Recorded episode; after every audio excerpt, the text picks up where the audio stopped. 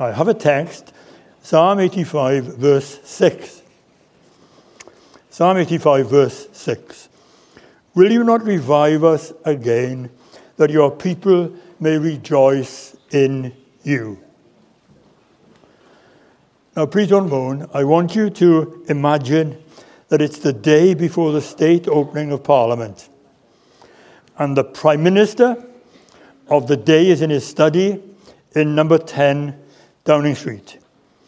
And what he's doing is he's preparing the speech that he will, be, he will give, opening the debate that follows on that speech.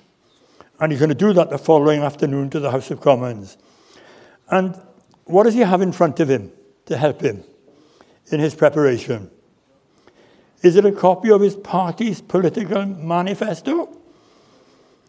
Is it the latest economic indicators from the Treasury? Is it perhaps the latest reports from a variety of different government, governmental think tanks? Or is it the findings and submissions from organizations representing a whole number of different groups of people and interests, the CBI, TUC, etc.? Or is it letters addressed to him from members of the public about this, that, and the other? Well, no. It's none of these. What this particular Prime Minister has in front of him is a Bible. Can you imagine that today? This Prime Minister has a Bible. And he's decided to base his speech to the House of Commons on that. Can you imagine? Today. In fact, he wants to speak to the gathered MPs and to the nation from the book of Psalms. And in particular, he wants to, want to speak, he wants to speak from Psalm 85. And as he looks through the psalm, his eyes alight on verse 6. Will you not revive us again, that your people may rejoice in you? And he writes in his notes, because this is what he's going to say more than anything else, this is what our country needs spiritual revival. Can you say amen? Can you imagine what it would be like if that actually happened this week? But once it did. On the 16th of September, 1656, Oliver Cromwell, the Lord Protector of England, was in his study in Whitehall, preparing the speech he was to give the following day at the opening of the second protectoral parliament. In front of him was his Bible, and he was open at Psalm 85. And the more he read through the psalm, the more he became persuaded that this is what the gathered MPs needed to hear. And as you know, Cromwell loved the Psalms and he was forever quoting from them.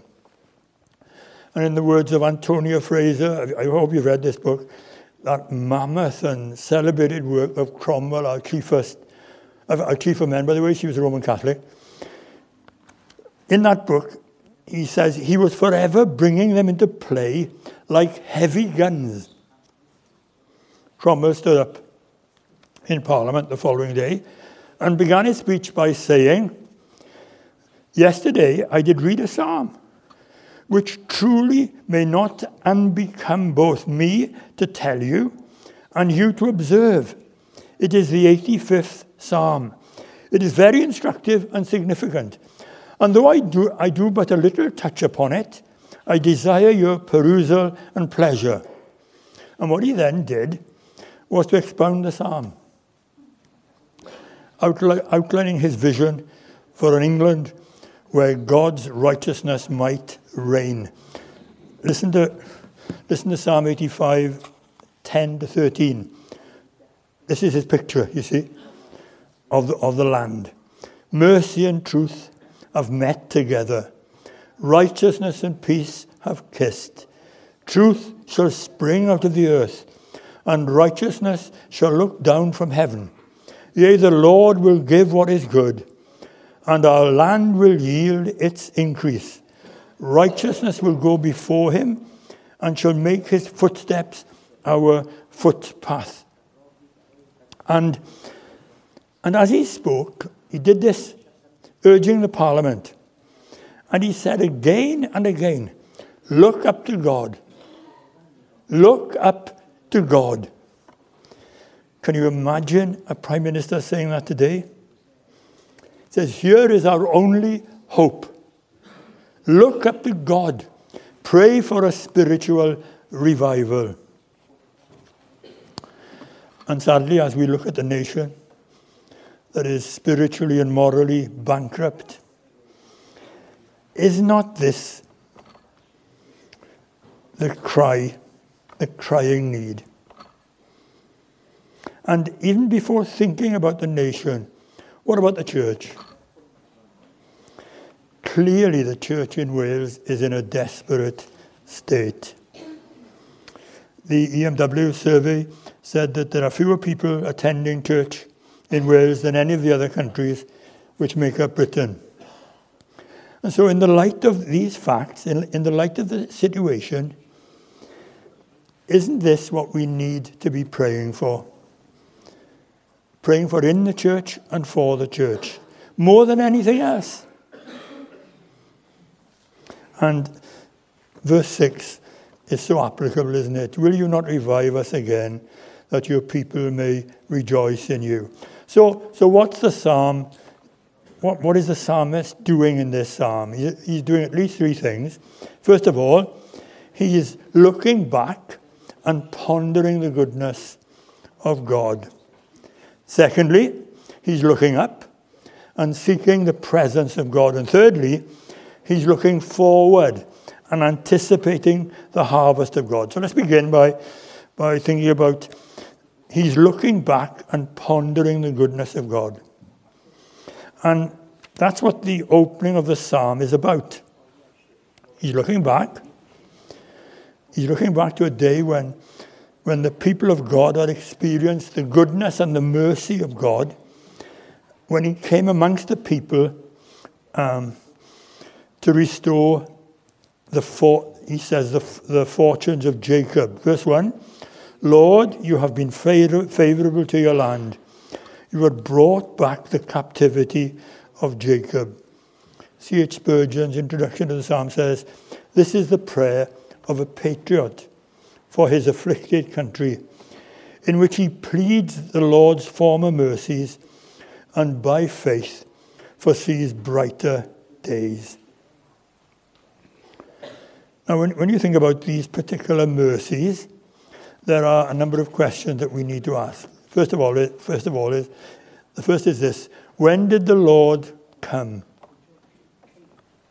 That is, at what time did the Lord come down amongst His people in, in restoring goodness and mercy? And I think to answer that question, we we need to put the psalm into some sort of context. And I don't think we can be absolutely clear, but the setting is probably in Jerusalem. And it's not long after the exiles had returned from their 70 years captivity in Babylon. And even if this is not the case, we can ne- nevertheless, nevertheless say that in these particular days following the activity, acti- captivity, we have the perfect illustration of the kind of desolation and discouraging situation out of which the psalm originally arose. And so, you remember the situation was following the captivity in 538 BC. The first exiles returned to Jerusalem. And, and immediately the, the foundations of a new temple were, were laid. And the temple was completed sometime later, between 520 and 515 BC. But then this work uh, which had begun with such, with, with such excitement and enthusiasm, the work of rebuilding the whole city and its protecting walls ground to a halt. It was now 445 BC, some 93 years after the return to the city of that first group of exiles. And what was the news that was brought to far off Susa? The winter residence of the Persian king? we are told in Nehemiah, and I won't read all the verses, but, but the report was this that the people of God were dispirited, and the city of God was in ruins. Now, that was the report given to Nehemiah. What was the reaction which that produced in Nehemiah? Listen to Nehemiah 1 4a. So it was when I heard these words that I wept and mourned for many days. Now, if you're wondering how revival begins, then this would have to be the answer. It begins with tears. It begins with weeping. For what? Well, clearly it's for the lost souls of men and women. Of course it's that, but it's more than that, isn't it? It's for the lost glory of God. And that's why Nehemiah wept as he did. And, and Nehemiah speaks in his prayer about Jerusalem, the Jerusalem that was, was lying in ruins, he says, as a dwelling for God's name. In other words, it was in Jerusalem that God gave a name for himself. And the point is this that as, as long as the city was in ruins, it was that city that God had, had staked his honor and reputation then the na- name of God was mocked and ridiculed. As one writer quotes, it was an international joke. And the very thought of God's glorious name being mocked and ridiculed was just too much for Nehemiah.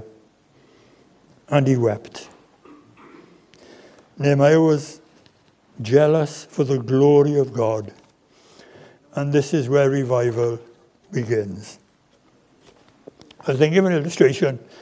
I saw some time back a football match between, between Tottenham Hotspur and I can't remember the other team. And um, there was a cup final. And Tottenham Hotspur lost. And people, the camera was on the, the fans of Tottenham Hotspur, and they were all crying. you know, they were in tears because and you know, Tottenham used to sing Glory, Glory, Tottenham Hotspur. Glory, Glory, Tottenham Hotspur. They used to sing that. Yeah? And, and they were crying. And you think, that's crazy. I know somebody in this, in this congregation would cry if Liverpool lost. but but that's, that seems ridiculous. But wait a minute. If they can cry for the glory of Tottenham Hotspur being lost, when did you last cry for the glory of God being lost? Isn't it, isn't it devastating? Isn't it devastating for us? Um, so, when did he come? And the next question is, what the law? What did the Lord do?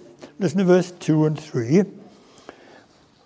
You have forgiven the iniquity of your people. You have covered all their sins. You have, you have taken away all your wrath. You have turned from the fierceness of your anger. What did he do? The Lord forgave their sins. And he set his anger aside, his wrath. And we can say again, this is where revival begins. It isn't really with the, the recognition that things aren't going well in the church or in the nation.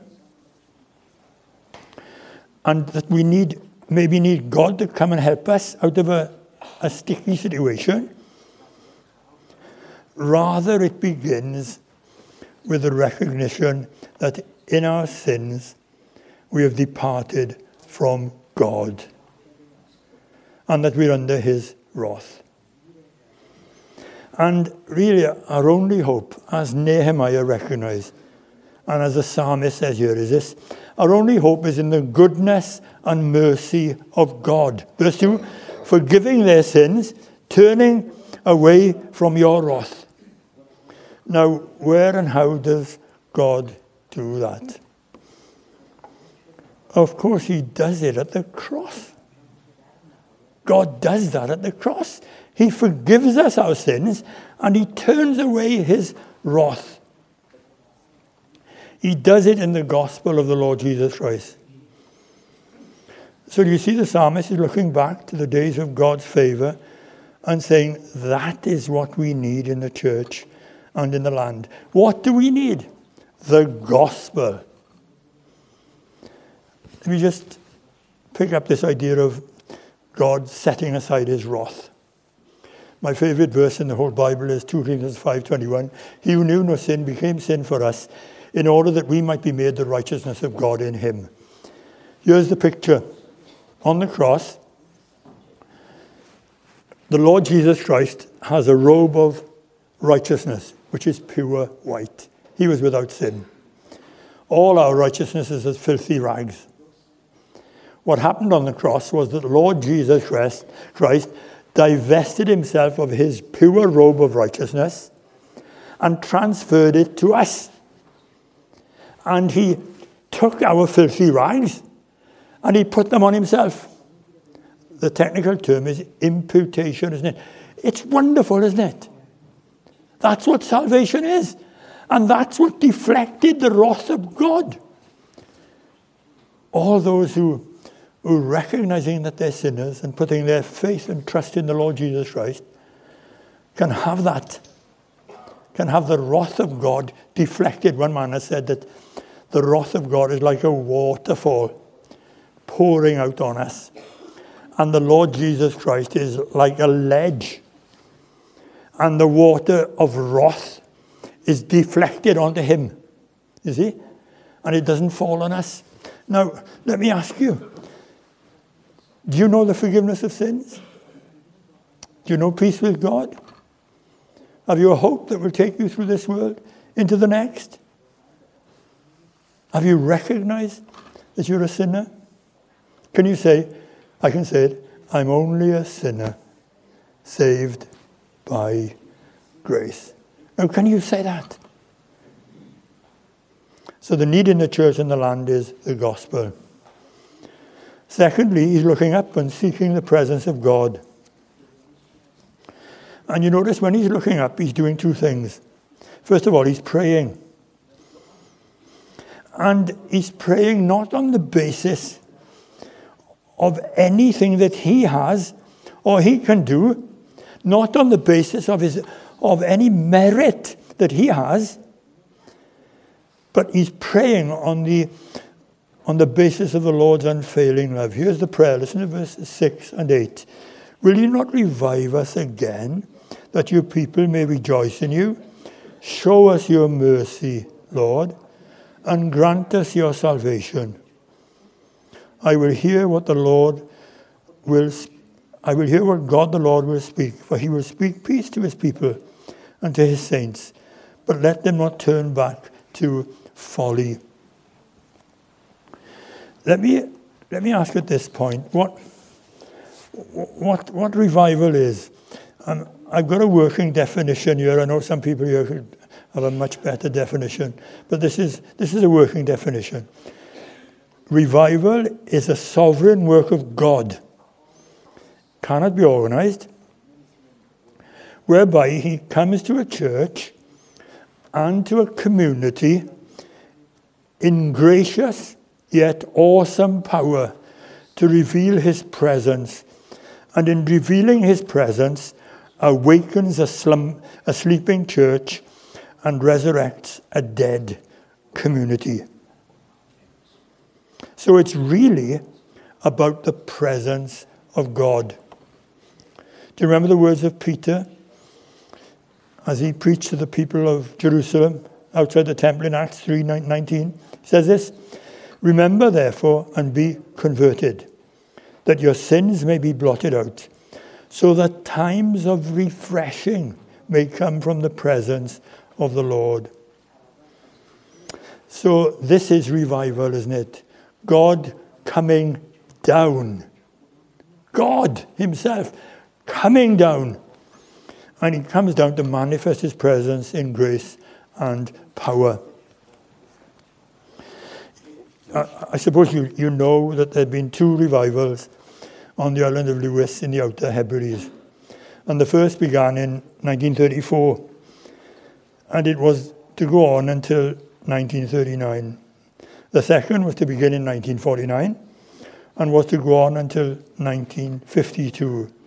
Duncan Campbell, who was involved in the, in, in the revival, he says this revival is a community saturated with God. Would that that would be true of Britain.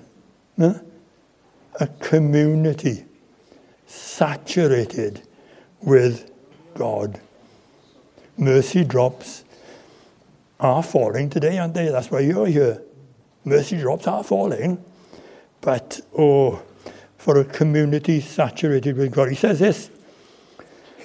He's describing revival as he witnessed in the Western Isles of Scotland between 1949 and 52. In writing of the movement, I would like first to state what I mean by revival as witnessed in the Hebrides. I do not mean a time of religious entertainment with crowds gathering to enjoy an evening of bright gospel singing. I do not mean sensational or spectacular advertising. In a God sent revival, you do not need to spend money on advertising. I do not mean high pressured methods to get men to an inquiry room.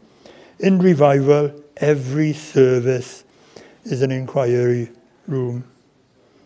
The road and hillside became sacred spots to many when the winds of God blew. I was speaking to a man in Dowlais where I live, and um, he knew something of the revival.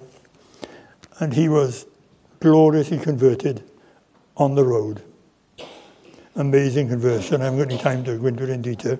But um, so here we, here we see the difference between a successful campaign and revival.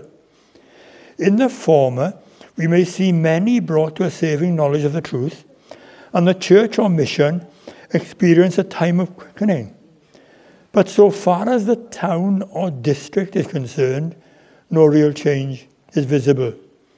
The world goes on its way, and he says the dance and the picture shows are still crowded.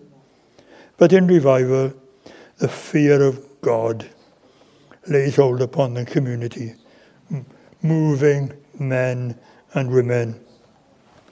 What he's saying is this God had come down amongst them.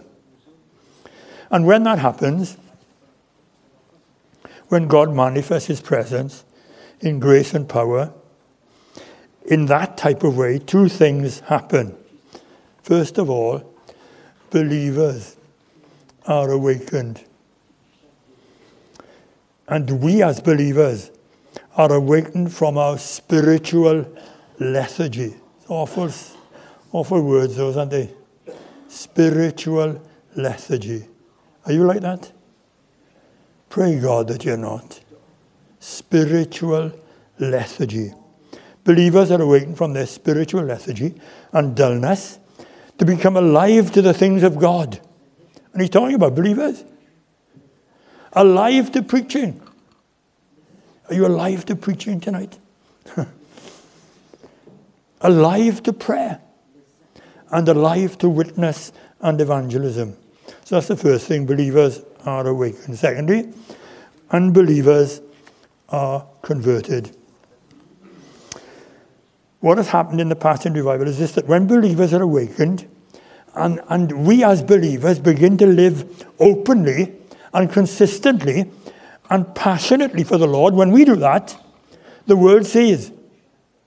They cannot but see. And they, they want to know what's happening. And, and so people are drawn irresistibly to sit under the message of the gospel. And they say things like this. I heard this in the village I live in. They say this What's this that's happening? What's happening? We want to know. And unbelievers in a time of revival find themselves drawn like iron filings to a magnet to hear the gospel of the Lord Jesus Christ. Would to God that that happened in Cardiff, in the streets round this church. would to God that through his Holy Ghost authority and power, coming down in such a way that they would be drawn in to hear the glorious gospel of Christ.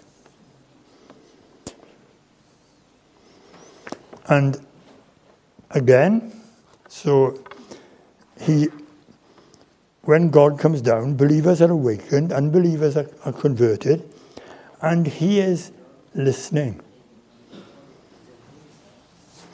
I think this, one of, this is one of the key marks of revival. What am I saying? That the psalmists had a hunger for the word of God. Psalm 85a, uh, 85 verse 8a, I will hear what the God, what God the Lord will speak. And what does God say to the psalmist? I've got no time to expound this, but I'll say it very briefly. He says four things in verses 8 and 9. Have a look at them. 8b, what he promises. 8c, what he demands. 8 and verse 9, what he encourages. And verse 9 again, what he values. And the third thing is the psalmist is looking forward and anticipating the harvest of God. Here's a man with a vision. Now, let me ask have you got a vision? The Bible says without a vision, you perish. Huh? Have you got a vision? If I ask you right now individually, got a vision? What is that vision? This man is a man with a vision. And really, he's got a vision for a great harvest. Look at verse 10 to 13. I've read, I'll read them again because they're worth reading. This man has got a vision for a great harvest. Mercy and truth have met together. Righteousness and peace have kissed. Truth shall spring out of the earth, and righteousness shall look down from heaven. Yes, the Lord will give what is good, and our land will yield its increase. Righteousness will go before him, and shall make his footsteps our footpath. So, what do you do? He's, he's thinking of a great ingathering. And in preparation for such an ingathering, what do you do? Well, you build new barns and there should be new workers. Is that your vision? To have new workers? I picked this up from a commentary and it's worth, worth suggesting. Could it be true that the prevailing attitude in the church, the prevailing spirit in all that it seeks to do, is not so much about anticipating the harvest and therefore preparing for it, but managing the decline and therefore hastening it? That's sad, isn't it? I'll close with, with um, something about Robert Murray McCheyne. He was a minister in Dundee, and he was due to leave his church to visit Israel. And his locum was a man called William Chalmers Burns of Kilsyth. And he wrote to him on March the 12th. Now, I want you to think about the, the spirit of this man. Okay? So he's gone to Israel for uh, some months. And this man, William Chalmers Burns, comes to replace him as a locum. You are given an answer to prayer, says McCheyne. And, and these gifts are, I believe, always without exception blessed. I hope you may be a thousand times more blessed among them. That's St. Peter's congregation in, in Dundee, isn't it? Then, than ever I was more blessed among them than ever I was. Perhaps there are many souls that would never have been saved under my ministry who may be touched by yours. And God has taken this method of bringing you into my place. His name is wonderful. Such self effacement simply takes your breath away. Here was a man so humble in himself. And, and with such a passion for the honor and glory of God that it bothered him not a bit that God might bring revival when he was away. That God's instrument might not be himself, but a young preacher who, in terms of experience, was hardly out of his spiritual nappies. And so McCheyne left, and Burns arrived. And eight months later, McCheyne was to write to Burns shortly after arriving back in the country. I cannot lose a moment in writing you a few lines. It was not till we arrived in Hamburg that we heard anything of what was be- being done in our beloved land for the last five months. Then we heard only a rumor that God had visited his people in love. You may remember that it was with a thankful, joyful spirit that we, that we read of these things. I cannot rest till I hear from you what has been done among my own dear flock. You remember it was the prayer of my heart when we prayed that you might be a thousandfold more blessed to the people than ever my ministry had been. How, how you will gladden my heart if you really tell me it has been so. My poor dear flock, hard hearted and stiff necked as they were, if the Lord has already opened their hearts and lives are changed, I will bless God while I, while I have any being. That's an attitude, isn't it? A wonderful attitude of humility. And um, what matters to McCheyne was the glory of God.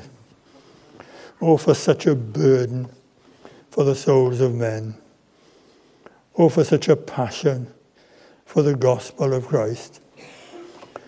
Oh, for such a vision for the kingdom of God. Oh, for such a jealousy for the glory of God.